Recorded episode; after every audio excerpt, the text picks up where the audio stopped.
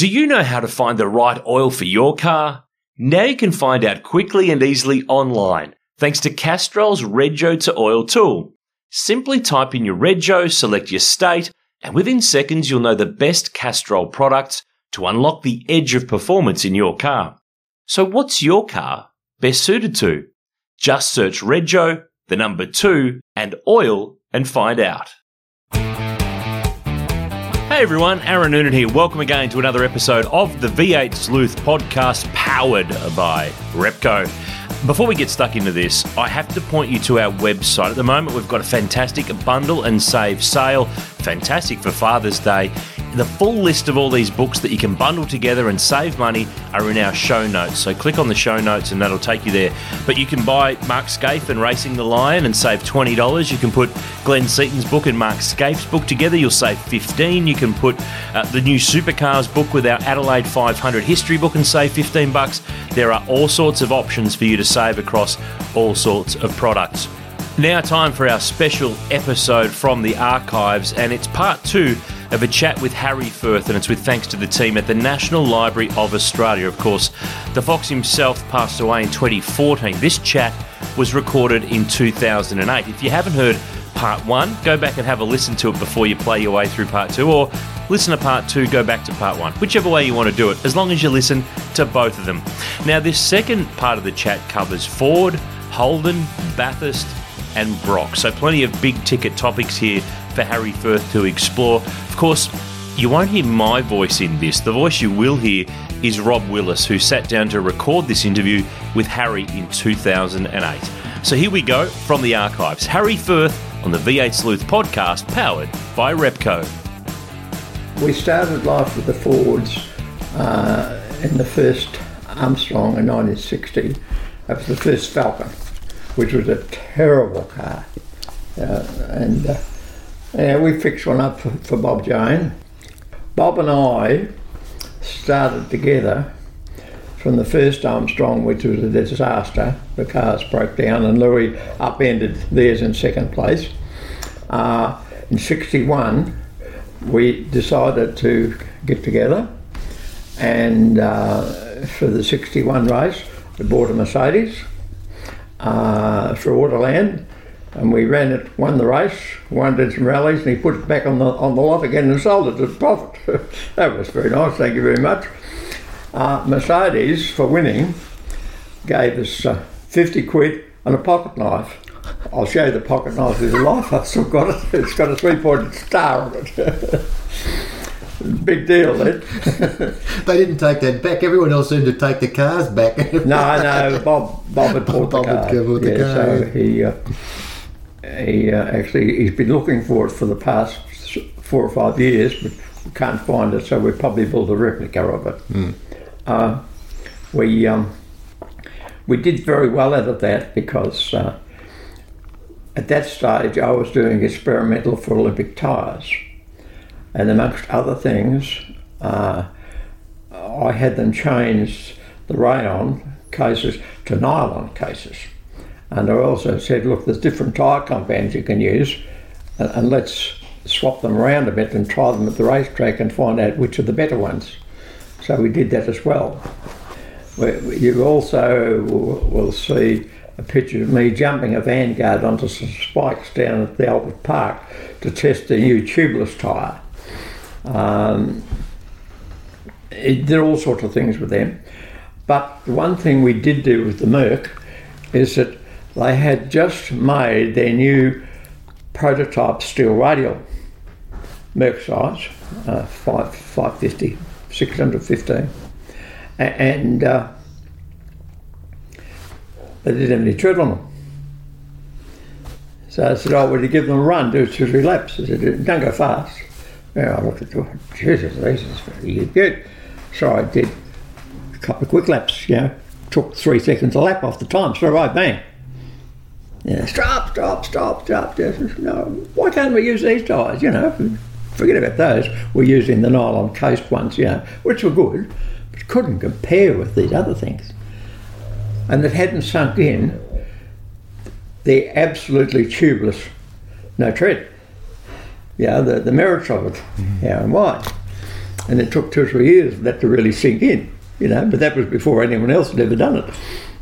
And again, you know, we said, no, he said, we've got some more experiment, we're going to do this, we're going to do that, and I said, well, we've done 4 laps with them, and there's nothing wrong with them, you know, if they're going to explode, they would have exploded by now. Yeah, no, it can't be. Well, that was all right, we didn't haggle with them, but we put that up here. There's no tread business, you see, so we'll just keep working on that. Just a question here. In those early days, so with the Merc, the 220SE, which is the fuel-injected one, were they? You couldn't muck around with them, could you? Yes, you could. I altered every mortal thing on it, one way or the other, to try and make it go faster.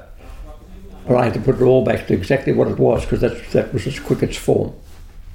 As it was? Yes, and it was quicker with the muffler on than taking it off. So I left the muffler on. So the Merc was very well looked at stock standard. And the only difference to it, from what we think, was the front wheel adjustment. We altered that a bit, gave it a bit more camber, naturally, for the circuit. And we, you know, little detail thing. But what was happening then, you see, is Bob was starting to look at tyres and had visions of T-marts. So, you know, that was in his mind at that particular time. And he was running a Jaguar in the touring car class. Now, besides this side of it, that side of it was, I had, in the 58, I had sold him my Humpy Holden, which was the fastest Holden, and he then won quite a heap of things with it. And then he said, well, so I said, buy a 3.8 Jaguar, which we did. And we ran that. I put the Webbers on it, the side draft Webbers, which they said you couldn't fit, so I fitted them on. Instead of the issues. We ran that at the a big race at Warwick Farm for what they call sports sedans and that. I called them something else than that, but they were sports sedans. And I ran it as a touring car stock and drove it up there, ran it and came back, and I came 5th in the race. So, you know, there was nothing wrong with it. And I said, well, we've got to do this and this and this to it. And it kept on doing a certain amount. He couldn't afford to have me work on full time. He got John Sawyer to do the work, and I only had to pay him so many bucks a week, you know, and not so much an hour for me. And then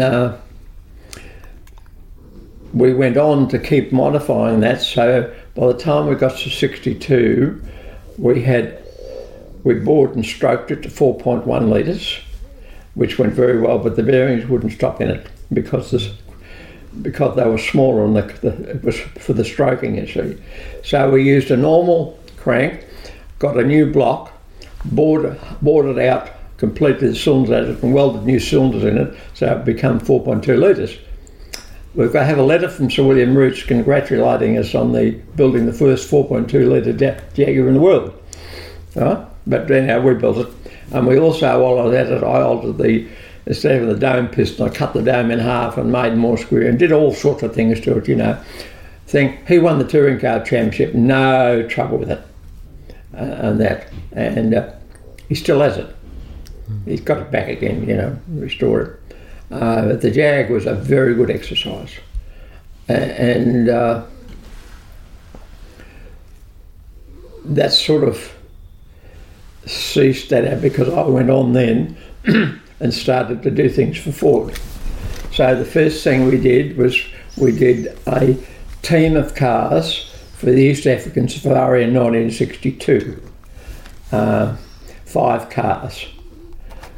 We'd also made an Anglia and made it into a Super Anglia, and then put all extra bits and pieces on, put the Zephyr front wheel brakes and things, you know, really fixed it up. So that won Alpine rallies and all sorts of rallies and the Rally Championship. That was a big deal again. But then I started with the Cortinas, and they had one here in 62, a blue four-door, 1500. I said, I said, you better lend us that. You know, you're not using it? No, come on, give us a lend of that. So I used that in the Touring Car Championship. Came fourth outright, which again, big deal. Yeah, it's only a 1500 thing. Mm. Yes. And I won quite a few races with it on that. So from there, we won the 500 again, Phillip Island, with the Falcon this time, a 170 Falcon. Mm-hmm. And again, that wasn't the quickest car by any means, but the way we operated and everything with the tyres and everything we had, and the way we drove it, we won. Big deal. So that was Bob and I again. So then for the next year, they were changing the 500s going to Bathurst. First time. And I said, Bathurst, an entirely different situation.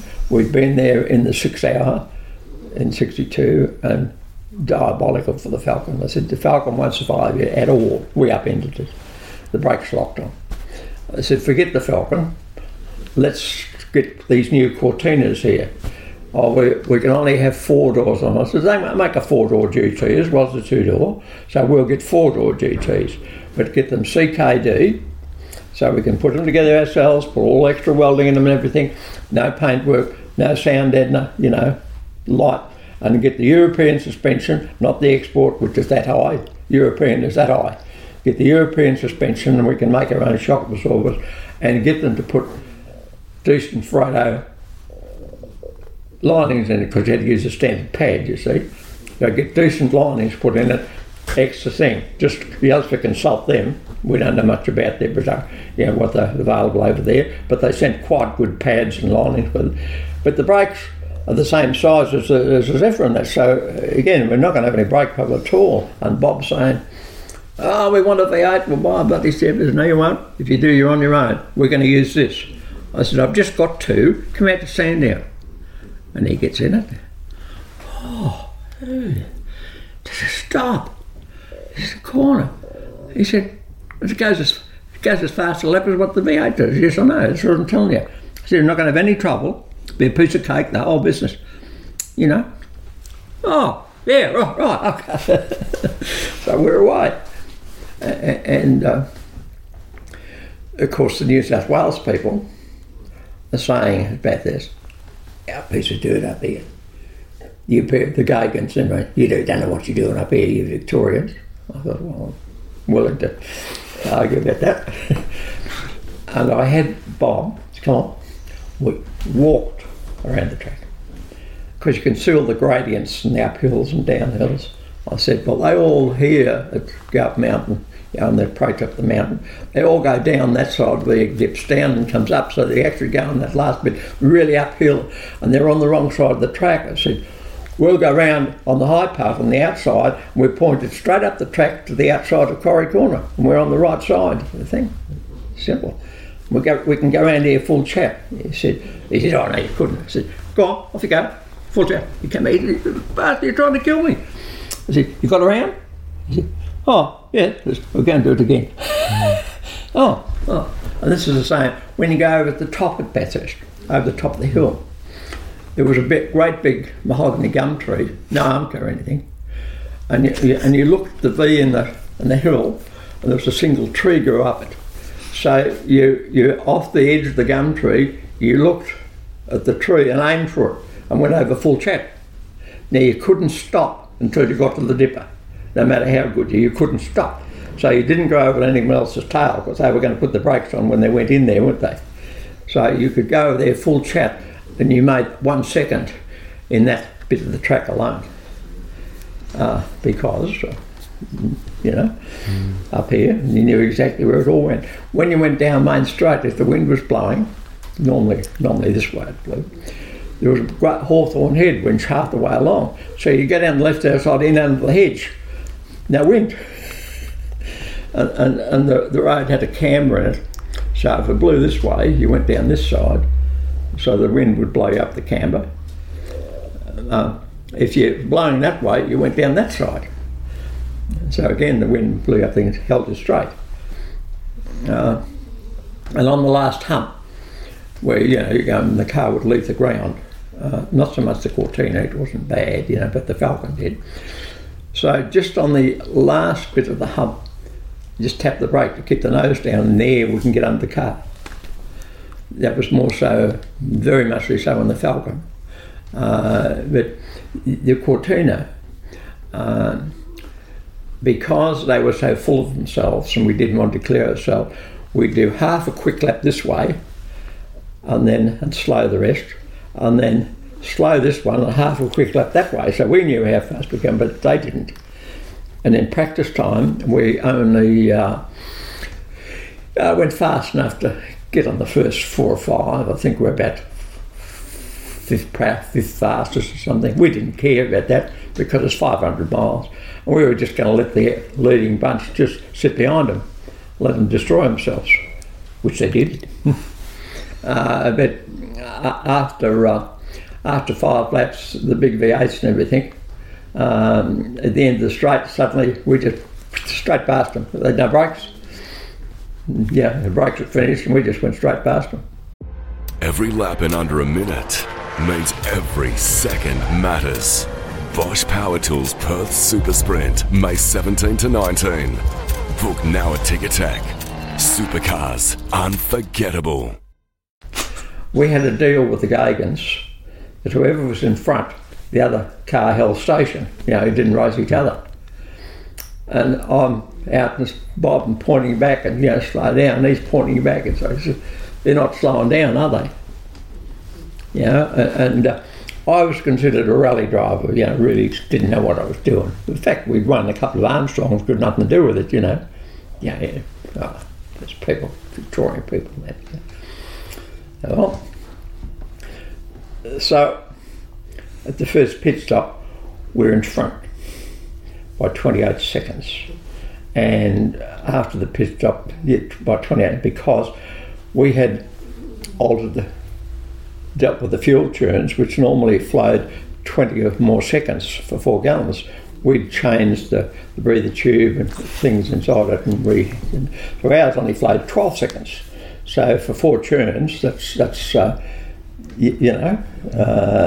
seconds. So that's 30 odd seconds in front. You go out in front of them. So your pit stop is half the time what theirs is. So we're 28 seconds in front, and Leo Gay gets in the car, and it's smoking, you know. So I deliberately let him catch me up to 12 seconds. And then Bob got a bit out and come out and said, "Come on." So then I took 4 seconds a lap off him, and went away to finish up. We were a minute by the next pit stop. Yeah, it was a joke, and they crucified their car.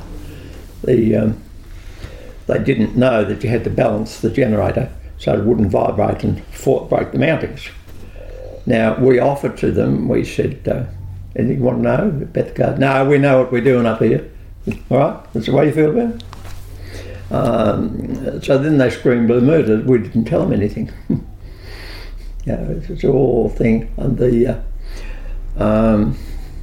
we finished up, backed off. Yeah, on a go, 7/8 pace. Didn't really have to go fast. We were a lap and a half in front. Yeah, well and truly in the lead. And of course, you know, accolades everywhere. Drove the car home. Every town knew you. "Oh, you made it." So and old man Gagan came. He said, "We thought this was our territory up here." He said, "Obviously, you know, we'll have to think again about it next year." But you knocked them off again. Next year we did them again. And next year became the oil companies. Ford decided in the wisdom they'd bring in 2-door cars. Fully imported, but all imported specifications, so full of sand leather and, you know, way up off the ground. And that, anyhow, we sort of coped with that, different tyres and that, to finish up about the same speed. And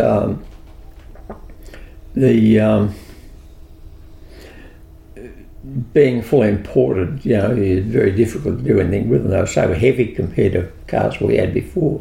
Our previous year's cars with the same tyre would have been faster. But anyhow, we didn't worry about that. We coped with it. And, we broke a battery turn, which put us back. And we finished up. Bob was first, Seaton second, McPherson, and we were third, all the same lap. We had also been looking at making a special version of the Cortina, with a special engine in there called the GT500. So we were going to run in the Round Australia Rally. So we built a special car on the line for the rally with reinforcement inside the chassis tubes and everything, and it was a very strong car. And we put the prototype GT500 engine in it, which meant it was quite quick. And we had other special things on. To cut a long story short, we walked the Round Australia Rally against overseas people and everyone. Walked it in. Harry, just at this time, what was the relationship between yourself and Ford? You were running your own business. I ran the competitions department for them. Okay, so you were working for Ford? No, I was a consultant. Consultant, right. Okay. Yes, I did. Just want to get this in perspective. I did the jobs, all done. Yes, I'll do that. It's cost you so much. Okay. Done on a budget. Yep. The budget for the year, the total budget, was only £12,000. Chicken feed. Yeah. Now, I then said, you're not going to get anywhere next year. You've got to make a special car. Or support loads, no, can't do that. We'll make our own here. This is what we can do. So we made the GT500. I made 110 of them. And they cost, the mods cost $110 per car, and they paid for the few bits and pieces and that. And that was very nice, thank you very much, because we made about 85 for ordinary people as well. There was no limit on doing that sort of thing, you see. And that paid the overdraft, because I had bought, from where we were at Marne Garage, I had bought over to this place in Auburn, in Queen's Avenue, and which was an old stables and everything, and we'd slowly converted it. We'd just made it into two-storey on one side, and open, closing all the back and everything. The GT500 paid for that. Thank you very much. And the bank manager used to come over and talk to me. And he'd sit down and he would say, oh, well, now you've gone and you've paid this out and that. He said, if you buy the place next door, he said, and we'll knock that down and put up all this. This is the bank manager coming over and talking to me and telling me, you try that now. We don't even have a bank manager, let alone get him over near your place. So anyhow, that was all right. We bought the place next door and that, but the Ford thing from the GT500, we then had a Mark II version of it, which was faster again and better. But because it cost an extra £30 or something, the bean counters, and there was a £10 design fee, the bean counter said, oh, you've already designed the car, so we'll take the design fee out of it, and we can't pay that for the others. Just forget it. You can't pay a reasonable thing. And you've already sold all the cars before you even make them. Because all the people who bought it, the same people all buy them next year, you understand? You're not going to lose anything. No. We want to concentrate on the new Mark II Cortina. Just forget it. It's no bloody good for competition. So anyhow, they said no, they wouldn't. So they sort of stopped. And then they said, we want to start working on the V8. Me, to start working on the V8. So we won the Round Australia Rally, quite easy. We won quite a few other rallies. This is in the Cortina. In the Cortina, yep. Yeah. We won a number of races. We had a production race car as well. Won a number of races with that. We were pretty well, sweeping the pool with everything. And that became, in 66, they said, you've got to concentrate on rallies only. So the International Southern Cross Rally, we put all the Mark II bits in a Cortina. 2-to-1, which I'm making by then, and then we had special mini light wheels and French Goodyear radial ply winter treads, which the works teams had never seen, because all the BMC works team and others came out for it And I knew them, some of them, you know, Hopkirk and those, and Sprindle. I bought things off Sprindle, and it's very decisive. Oh, he said, this car of yours, he said, it's far quicker than the English works car. This is another John. You know, I said, oh, he said, and this wheels and tyres which you have, is, where did those tyres come from? Just across the channel. If you just get on the ferry and whip over, you can get yourself a sack when you go home. Oh. And he said, you know, he said, They didn't quite understand how all this had happened, you see, or what happened, you see. They had a cloverleaf with five special sections, and I knocked them off. This is first night out, you see, and they were staggered. This is Hopkirk and Patty, you see, and before they've been saying, oh, you will win, Patty, no, you will win, Rana, and I'm saying, well, none of you bastards are going to win as far as I'm concerned. So we won that international rally, you see. Well, that really put us on, again, job offers. You know, around the traps, forget it, you know. But they said, oh, we want you to keep working on the V8. You know, you just forget that part of the race side of, well, this is 66. Yep. So I said, oh, well, I suppose if you want to run, I'm going to drive a Mini in the 500. And we were in front at half distance, but we came second. I'd gone to America with Moffatt. Previous, you see, and in the Trans Am, we did very well. You know, we really shook them up over there.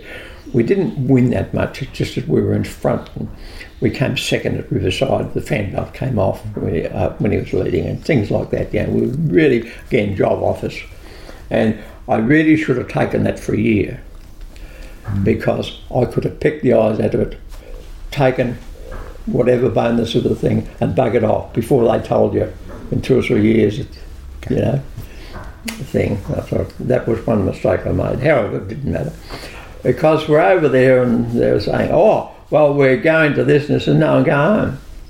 I said, no, you can't. I said, excuse me. I said, you're not listening. I'm going home. I'm going to run in a big rally. Oh, all the overseas people come here, you don't stand a hope in that. I said, well, we'll see. So 2 weeks later, I rang up and said, Moffatt, go and tell those bastards, will you, that we won the rally? So, but that was sort of, you know, the finish of the Cortina side of it. But I was still going to run in rallies, Cortina beside the V8, so I got a Cortina, Mark II Cortina Lotus, and really fixed up and supercharged it and all sorts of things. At 68, we walked the rally championship in. That was later, but it took a while to develop it, you know. In 67, we built some special Mark II Cortinas for rallies, very well. We won the championship, but they were second and third. And but they were no good to race with. So in the meantime, 65, we had run a Falcon automatic V8 at Surface Paradise to get the feel of it and see what happened and everything, and we were leading until the rain came and there's no use us in the wet, so with the ordinary Olympic tyres they were for free. So we came second in that one, and we won, you know, found out an awful lot of things. So we brought that knowledge back, and they were making a special car for the police, painted light blue. Yeah. So I used to drive that all the time. That was actually the GT prototype. But it was a police car. No one knew. Yeah, never clue. We had the press release at the Yangs for the XR and that. No one knew. I took a few people for a drive at it. I said, oh, yeah, this is the police car, you know. Oh, like this. So we, and it was so funny, they made, the first batch was 50 odd cars. They're all gold, except there was a red one for Jane, white one for the Geegans, and a green one for us. Company oil, company colours, you see. And I took our green one, and I ran it in and did all the development on the durability track at Phillip Island, where we'd done this 70,000 mile test in 10 days. That's a big deal, that, you know. And we told the press beforehand what we were going to do, and we prepared all the cars for it, naturally, and we had a coupe, a 200 cubic inch coupe for that, and the Falcon. It's over there on the wall, and that was very, very successful. So we knew all about, you know, Falcons and durability track and everything. So we took the Falcon, and there's a tester, because it's just like Bathurst, and. The six-cylinder time was 2:43. I did 2:38 on my own, no crash out, no one else with me. So I could have gone faster quite easily, but that's how much quicker the V8 was. You know, it was a joke. So I used to drive the V8 at the night time up to Maryborough on the public highway, you know, and simulate a pursuit. You know, you'd come out and rip up at some poor bastard and let him go. It was so funny. And we just sort of evolved it from all of that. Yeah, tested at circuits. It was a very good car. So this was the first of the... this is the XR GT. Righto. So we had made the car, then we developed it, race prepared it, and again, the Gagans and that said, no, we don't know. We know all about it. Said, okay, know all about that sort of car. Well, that's all right. So we, I had another chap with me by then. Yeah. I picked out a young bloke called Fred Gibson. Fred Gibson, yeah. Yes. I thought he seemed to go at me. I reckon I could make something out of him. And he's a young lad, and he just finding his way, and he obviously has got the talent and everything. Yeah, so I said to Fred, come on, I'll teach you. And that was all right. But again, it's your car. You ran in the race and you see the winner's flag fall on you. That is unique, because that's happened to very few people. Only Sir Jack has had that with his race cars. And we walked it in, you know, with the Falcon. And again, in the London to Sydney cars, we prepared three cars. We had a new manager of that department then, a young bloke called John Gowland, who was a young upstart with a degree, you know, and he wouldn't do certain things.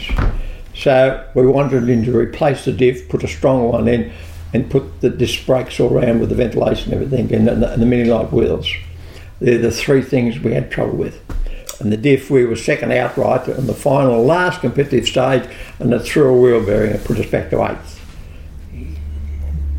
You know, and if we'd had the good bits in, we would have been first.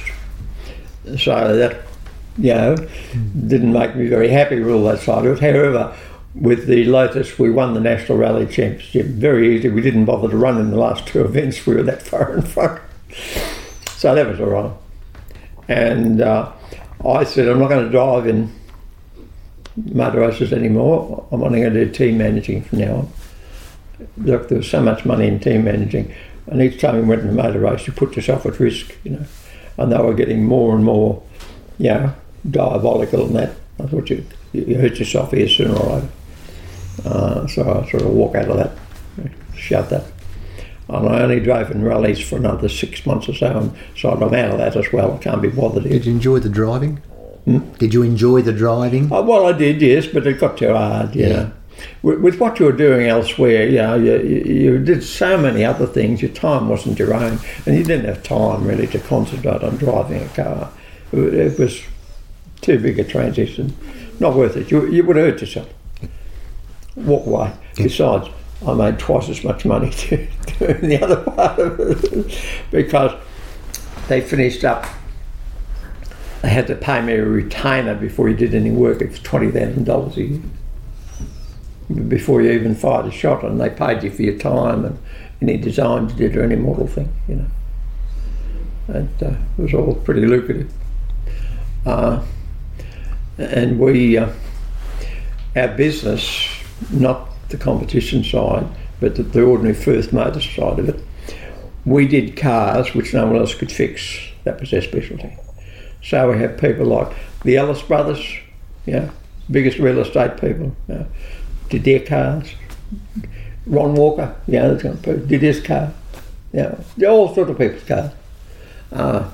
Dermot Bretherton, football. All came to our place. Could have got the cars fixed properly. Marcus Clark, that bloke who broke the Adelaide Bank. He was another one. Billy Graw, his mate. We just had... We had a business where we could do any mortal thing or fix any car which was giving trouble. You couldn't get serviced properly. We also did a lot of Porsches. They're very, very good business. Good staff? Yeah. Harry? We had good staff, I had people I handpicked, trained them. Like Ian Tate was with me for 14 years.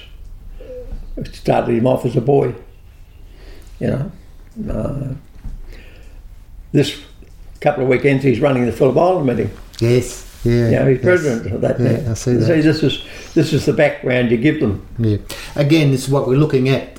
All through this is a thread of you learning and passing it on to other people. All the time you pass it on. You would, if you wanted a new driver or a new pit crew or someone, you'd look around the people that are, and you'd talk to him and you'd say, him. He's a goer. We'll make something out of him. What qualities did you look for? Well, for one thing, they had to be a bit humble. Not big note themselves. Not full of themselves. I preferred country people. They had a different set of ethics to city people. If they had a degree in things, I used to be very wary. I think, no, I don't know how to, And you could tell straight away whether a bloke had the gift or he didn't. And some of it was very hard, In my shop, you did what you were told. No more or no less. And you never, ever did anything on your own accord without you talked about it. If you had an idea, you came up and you suggest, look, is it possible to do this? You listen, and invariably it was no. But occasionally someone would come up with some bright idea which you would accept. Not very often. Ian Tate was about the only one who would come up with any bright ideas and that. But again, you instilled into them this background of doing everything to a certain standard all the time, and and do one thing at a time. Don't alter a heap of things. Very methodical way to do things. And before you did anything, you looked at all available alternatives, made up your mind if any of those were better. Because if you do one thing, then find it's no good, and you've got to do it again. That's money. Do you know how to find the right oil for your car? Now you can find out quickly and easily online, thanks to Castrol's Rego to Oil tool. Simply type in your Rego, select your state, and within seconds you'll know the best Castrol products to unlock the edge of performance in your car. So what's your car best suited to? Just search Rego, 2, and oil and find out. So you've got your own business and you're developing team management as well. My brother did the books and ran the ordinary competition side. He was a bit of a shit. He was as mean as could be, and he couldn't see the big picture on either his dollars and pounds, shillings and pence, whatever it was, what he dealt with that time and what was happening now. He couldn't look down the road and see, well, if we make that car now, it's going to become that, and it's going to expand into this and all this sort of thing. That's one thing we used to fall out with to a certain extent. So how did the development with Ford go? Well, that was the Ford thing. Mm. Now, what happened is that in 1968 we'd won the Rally Championship. We'd won quite a number of things Falcon-wise. We had done very well competition-wise in the London to Sydney and things like that. I had designed the first HO, most of it. Well, all of it actually, but I'd given them part of it. The fuel tank, the twin exhaust system, that I had given them that. But I hadn't given them all the rest of it. I'd only told them which model engine we were going to use, the 351, you see, and that because I was a bit, you know, don't know about this new competitions bloke, you know, don't trust him really very far. What he did was he arranged for a chap to come in from America, Al Turner from Lincoln Mercury, and take my place as overall in charge of competition. And I was only going to do the special thing. And I sat there and I said, yeah. I said, I'm going to learn how to do those, then I can bugger off, can I? And he said, oh, well, you know all. Typical yank. I said, yes, I know. And I said, a few other things, you know. I thought, I'm out of this. I'd made a deal 2 weeks before with General Motors, you see, it's just form a new deal. And I said, well, Al, it's like this. I've said, I've sat down there, I've thought about it, and I'm going. Oh, but you can't, you're an all-round. I said, Al, I'm going. He said, oh, what are you going to do? I said, you'll read about it in the papers in a couple of days. I said, you know, I can't work with you people under, you and John Gowland under the standard like you've got. I said, I just cannot work like that. You see, John Gowland tried to take all the credit for the London Sydney things, which he didn't do. And then, but he made a big boo-boo with the boss. He told the boss something else, which was completely untrue, and the boss knew, because I'd already told him what happened and everything, you see. So he sat him down and really gave him a serve. But he didn't fire him, he just let them go on, because he'd already got Al Turner there. And so, didn't worry much. I just said, yes, I'm going to have to do other things, yeah, because they told me I was too old. And they told Bill Burke I was too old. Now, Bill Burke was a down-to-earth, my sort of person, you see. And while he believed them at the time, after we beat him at Bathurst with the Monaro, he came up and he said, well, he said, I retired you on the advice of my new competition people. He said, obviously, they were wrong. You're only 50. You were not too old at all. And he was very upset about it all, you see, because it made him look. Yeah. So, it just sort of, that went on. I didn't give them all the rest of the HO things, which they were obviously then used against me. Because I'm saying, well, half the bloody car's mine, you know, without anything else, so, you know. So I knew exactly what was wrong with the car and what the shortcomings were. Whereas the Monaro, which I didn't have much say in to start off with, thing. But there was one thing about General Motors. The starting budget was $565,000 a year. All right? Yeah. Plus they supplied everything. So we're talking $1 million. And my thing with all budgets like that was I would put 20% aside, that was mine. That took care of all incidentals, and you worked on all the rest. So this was the establishment of the Holden dealer team, was it? That was the Holden dealer team. Right. In 1969. Now, I first of all got a Monaro with a 253 in it and ran it in a few rallies just to see what it was like and that, and said, it's no bloody good, you know, forget about those. They're no good as rally cars. We have to make something else. One of those, I'll take one of those Toranas, which you've got, and we'll use that. So we ran it in the BP rally, the Torana against two Monaros, and the Torana won quite easily. Did they have the six in it at that stage, or is the only a six-cylinder? Yeah. 161. 161. GTR. Yeah, beat the arse out of the Monaro. I just told you so. This is what I'm talking about. That convinced them more so than anything, you see. And then we ran in the round Australia, we used Monaros. And of course, while one came third outright, only beaten by two imported cars, they still weren't any good, useless. So I said, forget about Monaros, they're old hat, yeah, not going to get anywhere, ever. Yeah, unless you make this new special one. No, I didn't want to know about that. They said, well, we'll make Toranas. And we started off and we made the first one out of an ordinary Torana, which Brock drove at Sandown and won. And then we just went on from there. We made a GTR, we made the Rallycross one, which you read about in there, which won every Rallycross each year. You know, and all the 3 or 4 years of Rallycross, won every one. You know, unbeatable. And we won every rally championship, won the manufacturers championship, yeah, won Bathurst in 72 eventually. Nearly won it in 70, but the car broke down. Mm. Someone picked up some reject valves and put in the car.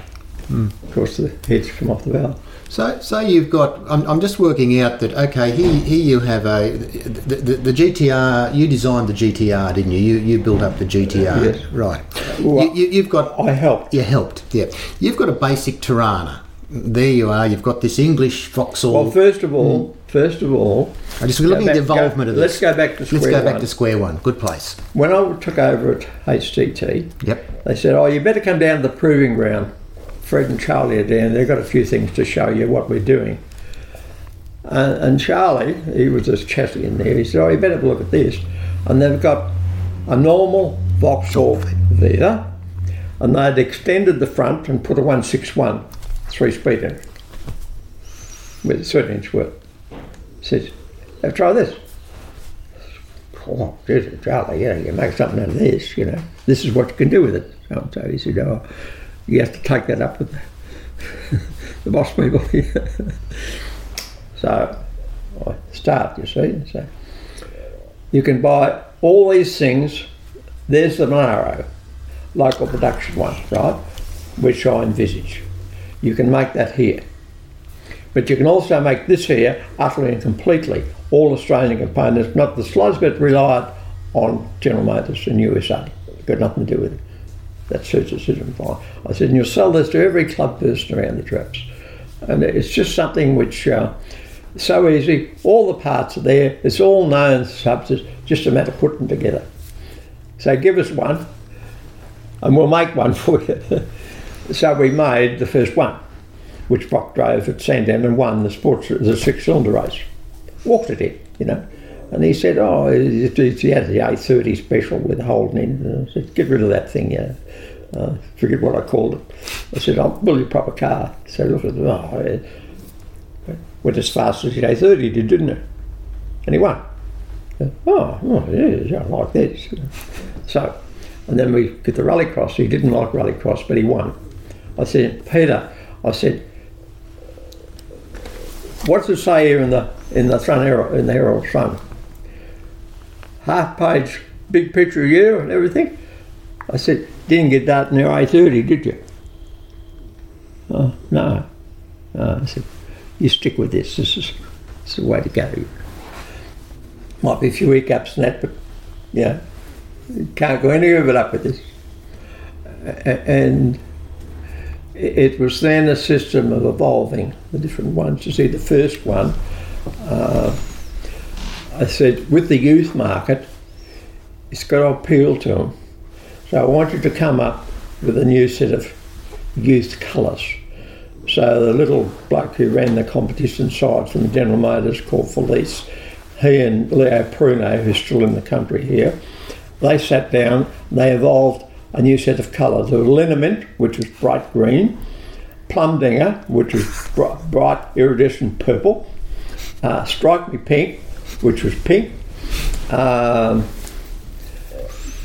arctic white, I think, another one, and yellow dolly, which was bright yellow. Now, yeah, pretty distinctive colours.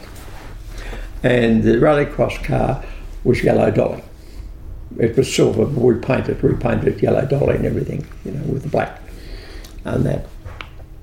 And the cars which were used in the 1970s race cars were, the first one was liniment. So I drove that to Warwick Farm with the spare tyre, the race tyre sitting on the back seat. No pit group. Bondy'd never driven it. Get in this. Yeah. Oh, yeah, like this. Just, you'll get used to it in practice. Pretty easy to roll. Yeah, this is what you do with it. Same size brakes as the Monaro, you see. The same size rubber on the road. So all the Monaros and the HOs, Joni and all those, racing toy cars now, are we? Well, we'll see. So in the race, we knocked them off one by one down the bottom there. Each time under brake, down the inside. Only had to get through about six of them, you know. Won the race. I said, now be very careful when you get in the lead because they'll shunt you. So they did, but he was away, ready for it, you know, and he corrected it before they got him off the track or anything, Joni. Mm. And so he won the race. I just said, put your order in to local dealers, fellas. See you later. Bug it off home, drove it straight home again. On my own. Warwick Farm to Melbourne. Yeah. City of Warwick Farm to Melbourne. Yeah. So, and going home, I simulated an economy run because they were going to have one, and I did 42-point-something miles to gallon, which would have won. They didn't have the economy run, other thing, but straight away we had a winning car. Now, unfortunately, with the valve problem, they were second outright and third at Bathurst in the middle of the race when that happened.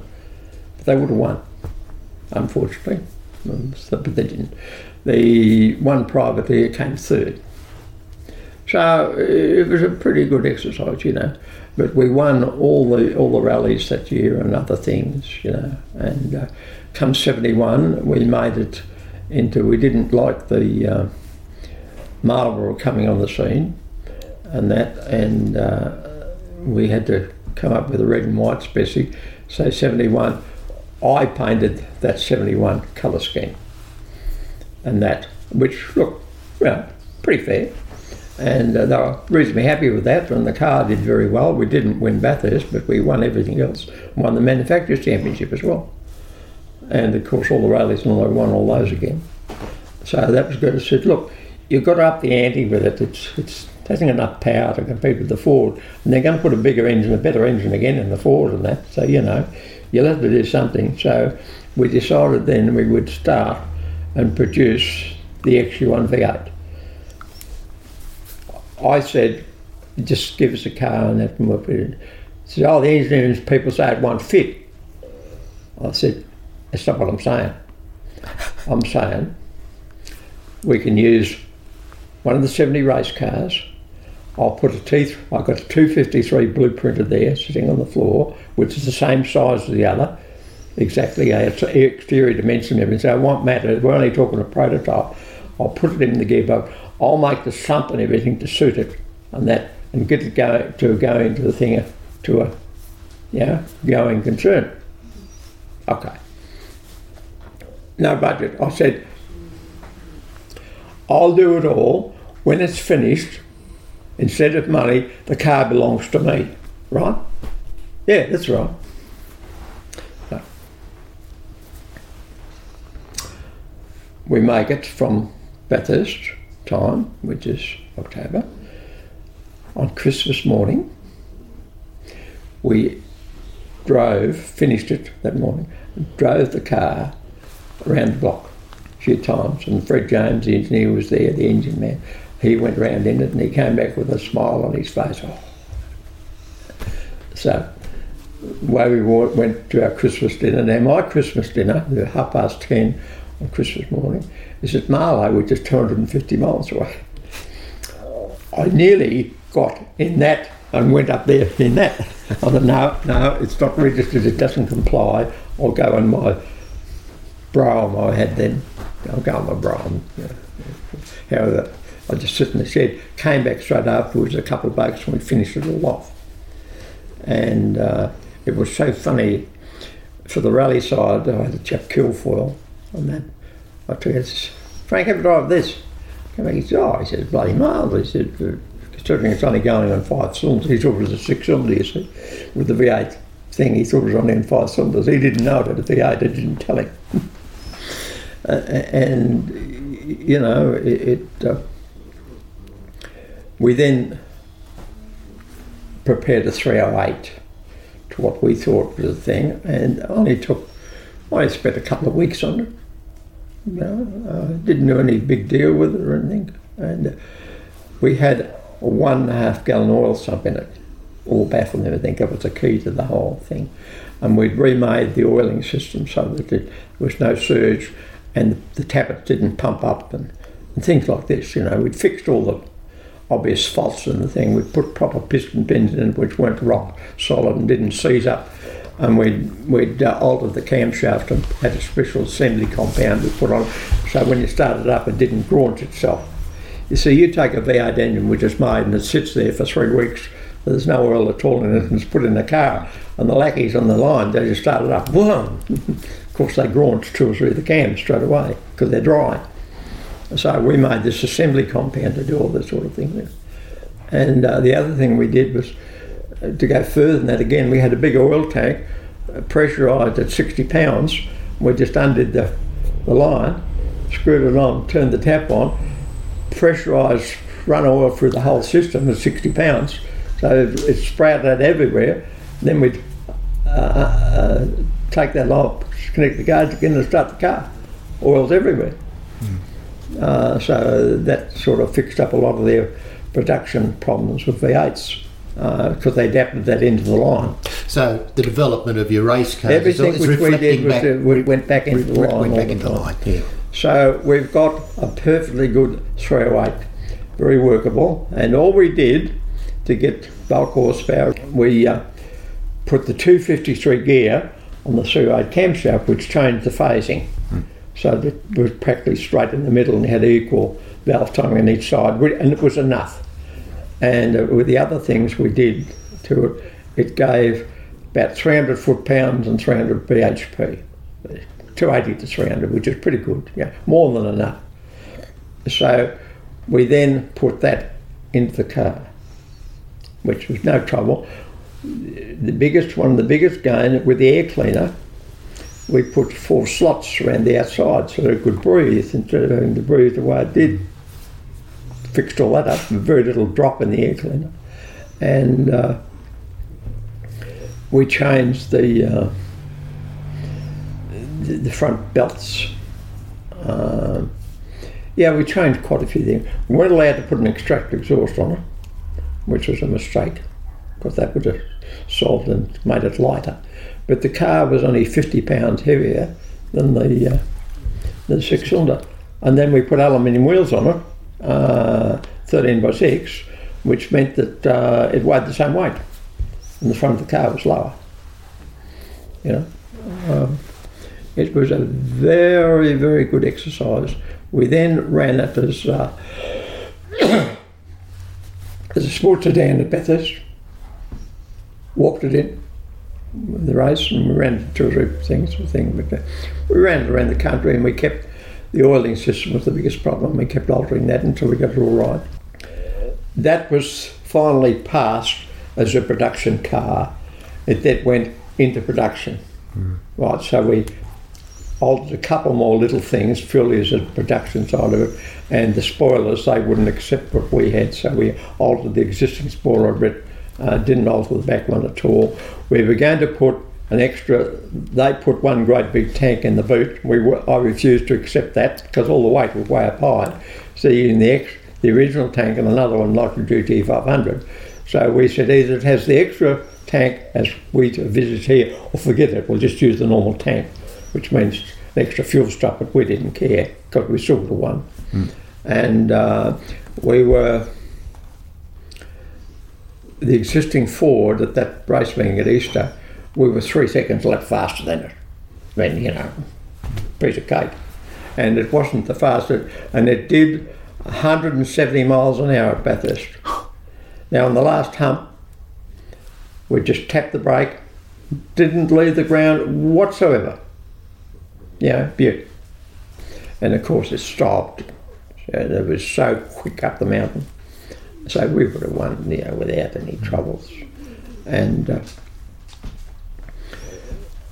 we sort of got, you know, the whole bloody thing completely finished. We were making 200 cars. All of the kits were done, except the tank, at Casia Ridge. 2 weeks off production, and the supercar thing blew up and canned a lot. So all we did was we made a new six-cylinder engine, upgraded it all, and put that in those cars, because the weight was the same and everything, so nothing else mattered. You just put it in. So the car was the V8, but in all respects it's a bit of six-cylinder engine again. So that became the XU... Bathurst XU1. XU1, yeah. Bathurst model. Bathurst model, yeah. So that became the Bathurst XU1. Now that had extractors, bigger carburetors, change of camshaft again, you know, quite a few upgraded things which we did. And Brock and I had, in the middle of the year, evolved this whole new way of changing the suspension to rock-hard Formula One type of thing, and had specific, to go on the alloy wheels, we had a totally new tyres from Dunlop, Japan. The chief engineer came out and we developed all this. We had all of those to go on. And so instead of using them on the V8, we used them on the six-cylinder. Meant hand-cutting your own treads at the morning of the race and all sorts of new things. And I had gone with Brock with the six-cylinder car, with this new setup, and evolved a whole new way of driving a touring car, which was at least 5% quicker around all the circuits. Now, he could adapt to that, but the other drivers couldn't at all. And so that became the Bathurst XU1, of which we made 200, and then the further 175. And that was the end of Torana production. Let's talk about Brocky. Brocky, it was one of these things what happened once in a lifetime, really. When you're looking around for people and that, you know, to do things and that, you occasionally see people who you know are going to make something in life. Brock was one of them. When he came along, this long-haired, bearded, you know, yokel, I thought, I reckon you've got the makings here, you know, we can really make something out of you. First of all, talk to him. Are you prepared to listen and to do as you're told and everything? Oh yeah. Well, I drive a Monaro, Christ, man, you know, I've dreamt about doing that. Yeah, righto. Well, it'll be hard because you do it my way, not what you think. And I will tell you and teach you all of it, you know, life and every mortal thing.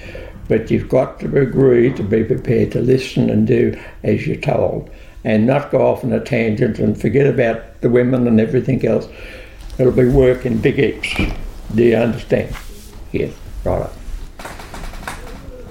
Bit of a shock, you know, when he first started, because he was... T-shirt and jeans, well-dressed, if they're washed. A cup of tea and a Big Mac was a meal.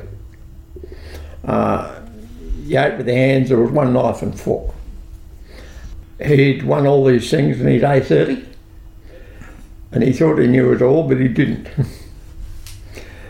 So, Cotton Peter, he came around. Now, the first thing which I did, having learnt all this with his background, I sent him off to the agency, that's the General Motors agency, which Peter Lewis Williams ran. I said, Peter, I'm sending you to this bloke, just teach him the facts of life and how to behave and how to talk to corporate people and everything, will you? So he was there for went back and forth there for 3 weeks. We then, Levi's came on stream, and we...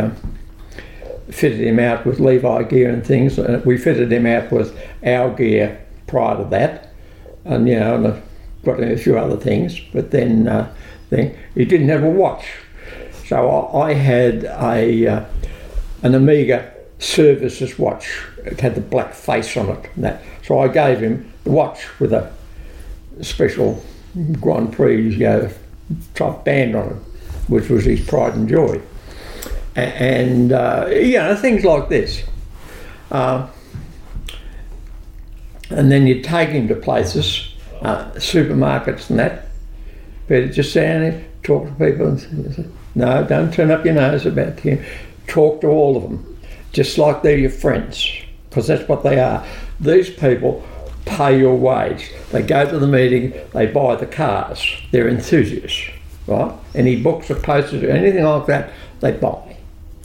Yeah, you've got to understand that they're your fans. Now, eventually, they will be cheering you down the track if you're any good. Just remember all this. Yes, Bob. And he sort of he worked in reasonably well, but he still had this bit of a yobbo touch about him. So I also had the captain, Jansen. That's Peter Jansen. Yep. Talked to him somewhat, you know, on that, and. One of the things at the meetings, which he learned very quickly, was that I said, now I implore you, not your family. He, by then, is starting to do reasonably well. And he wanted to do more things, but I wouldn't let him because it was too much for him. He could only take so much at a time. It was all a learning curve, you see. He could cope with this and get to step with it, then they go on to something else and something more. And I found that he was very willing and able, you know, drive his car to a meeting, which they had to do and all that. Quite all right with that, you know, no larrikins or anything. So he was showing distinct promise. And then we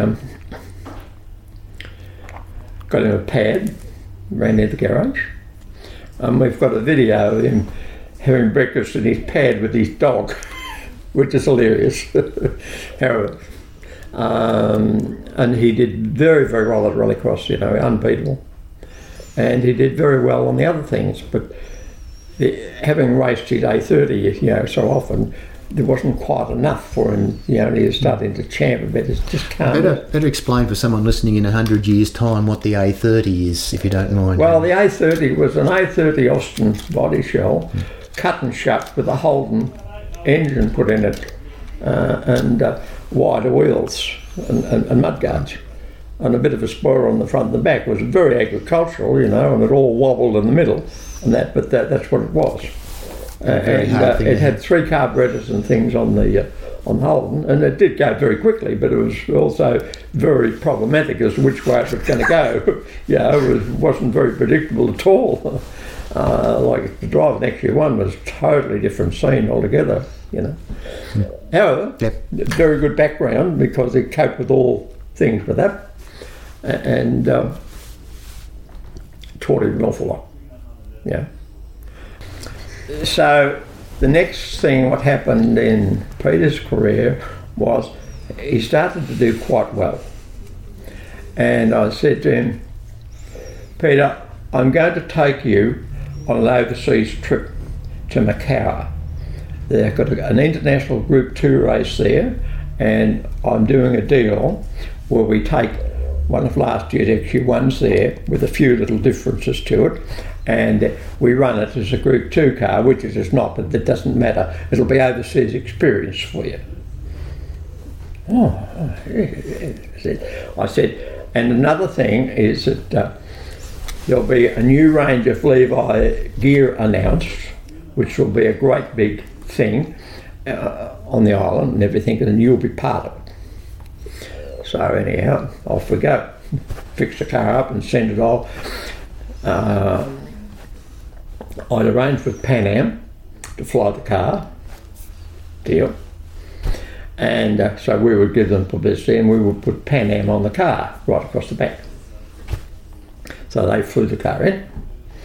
And you can imagine the car coming in in the luggage compartment of the 747, which is sitting there with 250 passengers strapped in their seats, and I'm getting the car out, and curfew time in Hong Kong is 12 o'clock and it's a quarter to 12 when the car finally comes out. And they slammed the door, left the ventilator, and shove off before curfew, you see. Right, we had the car. No, you said you get the run now, get the car, don't bring the car back. No, that's no good. Get it out now.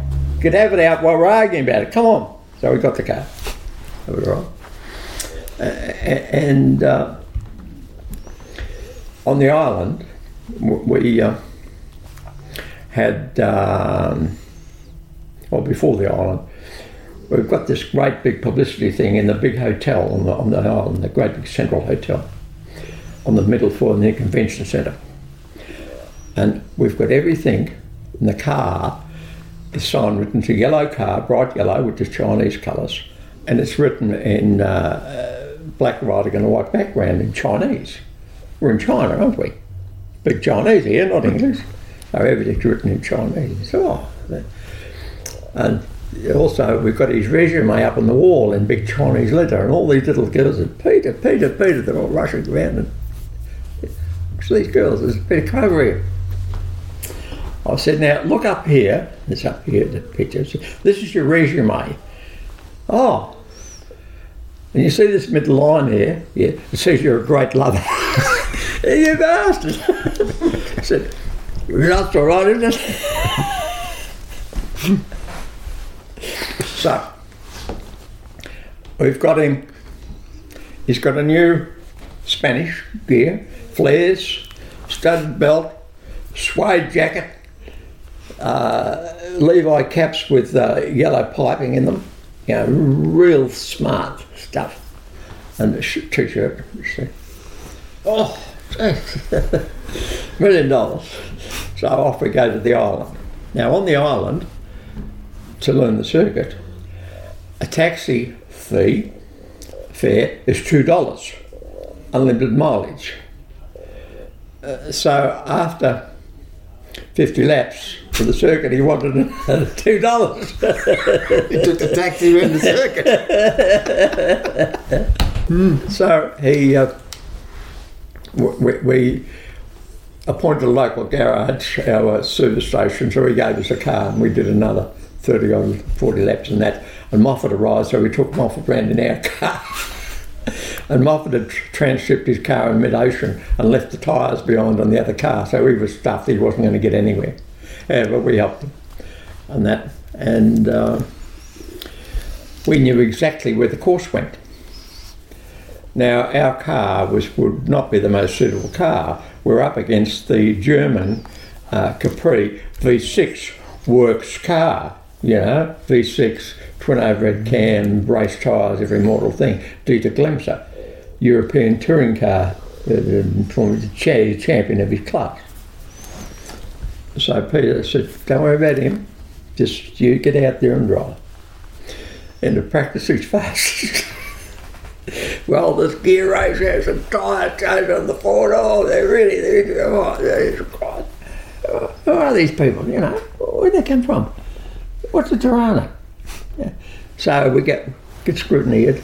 They said, oh, you can go and put all the hot bits on now, so we haven't got any. What you see is what we've got. Oh, that's what you have to do, just like that. Oh, but it's only 6-cylinder push rod, 3 little turbos, yeah, that's all right. 138 miles an hour. The mile straight, you see. We had to send home for a higher gear ratio. However, that worked well. To cut a long story short, 20 lap race of a 6-mile circuit, he was only 1 minute behind at the finish. Yeah, he did very, very well. I said, Peter, just let this be a lesson to you. Don't take any notice of the opposition, no matter what they are or what they're supposed to be, anything. It's the result what counts, you know, and the preparation. I said, you knew exactly where the circuit went. He didn't bother to drive around it beforehand. He thought he was so bloody good that he was just going to knock the arse off us, but he didn't. Oh, gee. So, Peter came back from that totally different person. you know, realised what international was all about. Totally different world. And realised that he was as good as any of them. All he had to do was have the proper machinery for it. So when we got back, of course, he went up the ladder another rung, and he did very, very well. Now, he was top of Rallycross. He was doing very well in touring cars.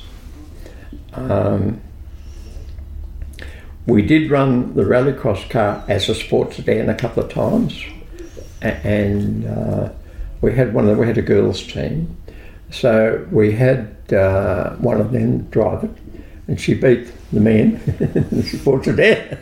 Peter also beat him too, and you know, that was a pretty good. We didn't go on with that. We made another sports sedan.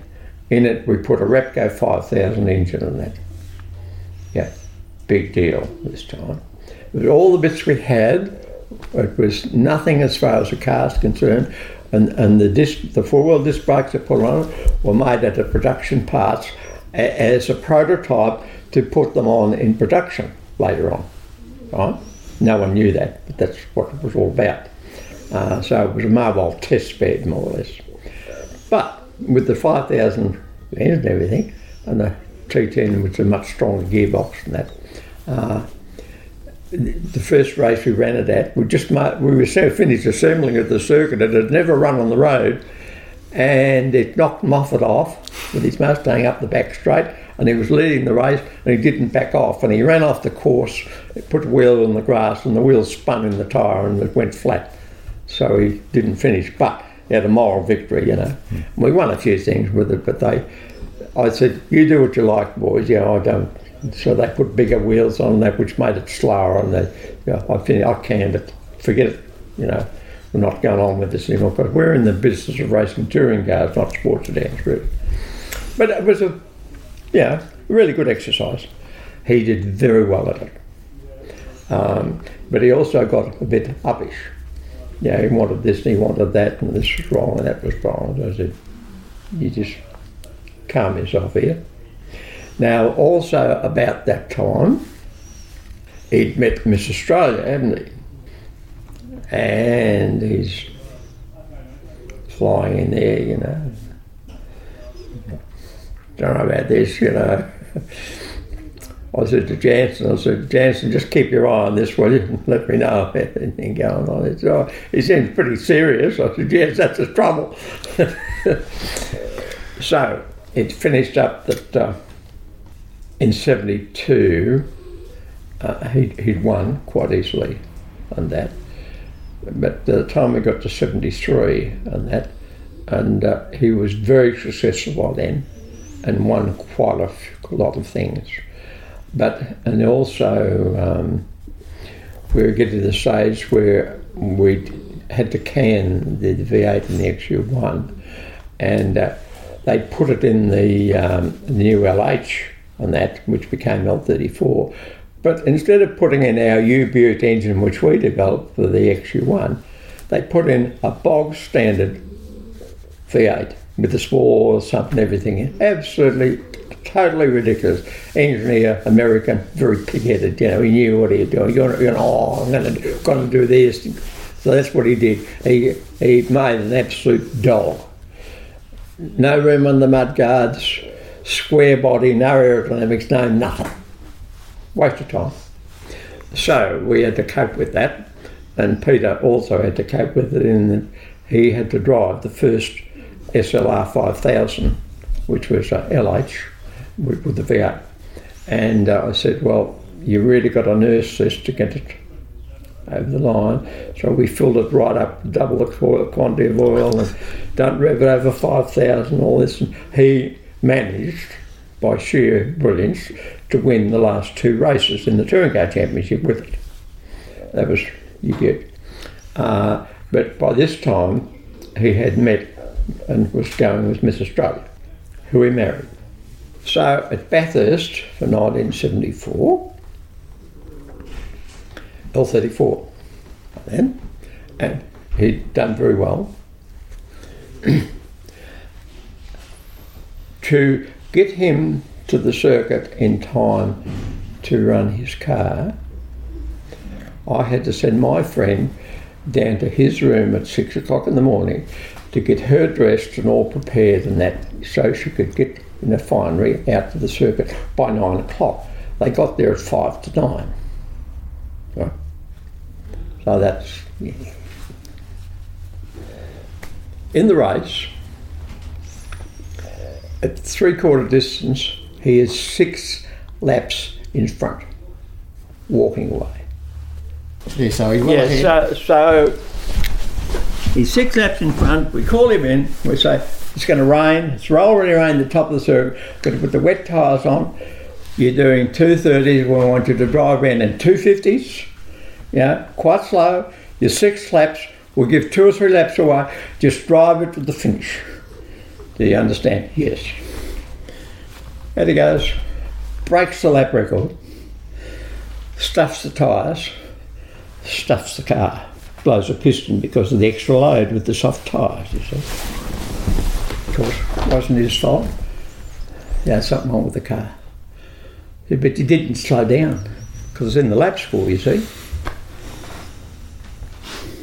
Mr. Australia, he knew best. Couldn't, his ego wouldn't allow him to slow down.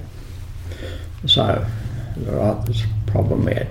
Of course, the other car, the Summit, come loose on that, and so it eventually finished third. And that race, which we should have won easily, finished up a complete disaster. His fault. So, and I sat him down and told him so. Him and her. Now, we go up to Surfers Paradise for the race up there, and a similar sort of thing. Wouldn't do what he was told, and so we didn't win anything. And afterwards he said, oh, Peter's going to go off on his own, you know, be a privateer and that. You'll give him all the good bits and everything, you know, and all that. I said, no, I'm not. I said, he will get what I feel disposed to give him, and it will probably be what we give to all the senior privateers. Oh, I said, I'll take it to the Private Trade Practices Act. I said, what for? I said, well, what am I doing wrong? I said, these parts are not for sale. They're not commercial parts or anything. I said, I don't have to give you anything. Bear that in mind. Now, Gowland and Hindhoff had a car, an L34, which they agreed he could run at the meeting, including Bathurst. So I said to Gownie, who did our engines for us, we evolved a whole new way of making an engine. So I said to Gownie, you're free to use the engine, all the engine information and everything. I said, I will give you all the suspensions for the car and help you with a set of tyres to start off with. And here's how you deal with Brock. Read it very carefully. To cut a long story short, there was a few problems and that, especially the driver I put in his place was not any good. So he broke an axle in the car, which sidelined us a little while. Our car came third, but Brock won, and won quite well. Now, it did a very good job. So that was all right. Did it all themselves, didn't they? I said, hang on here, you know, this I don't accept at all. So if you want any help in the future, you better get down on your bended knees. So they won a couple of other things, but they also became broke. So I gave them the tyres to finish the season with, which did well. They won a couple more things, you know, but that was, yeah, no skin off my nose, cost me nothing. And it was a way of helping. There you have it, Harry Firth on the V8 Sleuth podcast, that great archive chat with thanks to the team from the National Library of Australia. Don't forget, head to our website, bookshop.v8sleuth.com.au. We'd love you to go shopping with us and help you solve your Father's Day problems. Books, magazines, DVDs, prints, model cars. We've got a bit of everything. Jump on the website and grab yourself a bargain in time for Father's Day, or get some early Christmas shopping done. Earlier, the better. Sign up to our newsletter too through the v8sleuth.com.au website. We send out a couple every week, pointing you to the latest news stories and feature articles on our website. Facebook, Twitter, Instagram, you know where to find us. If you don't, that's where you can find us on social media. Next week, another special episode of the V8 Sleuth podcast powered by Repco as we put the spotlight on a very, very special car. We'll have that for you next week. In the meantime, have a great time. We'll chat to you soon on the V8 Sleuth podcast powered by Repco. Do you know how to find the right oil for your car? Now you can find out quickly and easily online, thanks to Castrol's Rego to Oil tool. Simply type in your Rego, select your state, and within seconds you'll know the best Castrol products to unlock the edge of performance in your car. So what's your car best suited to? Just search Rego, the number 2, and oil and find out.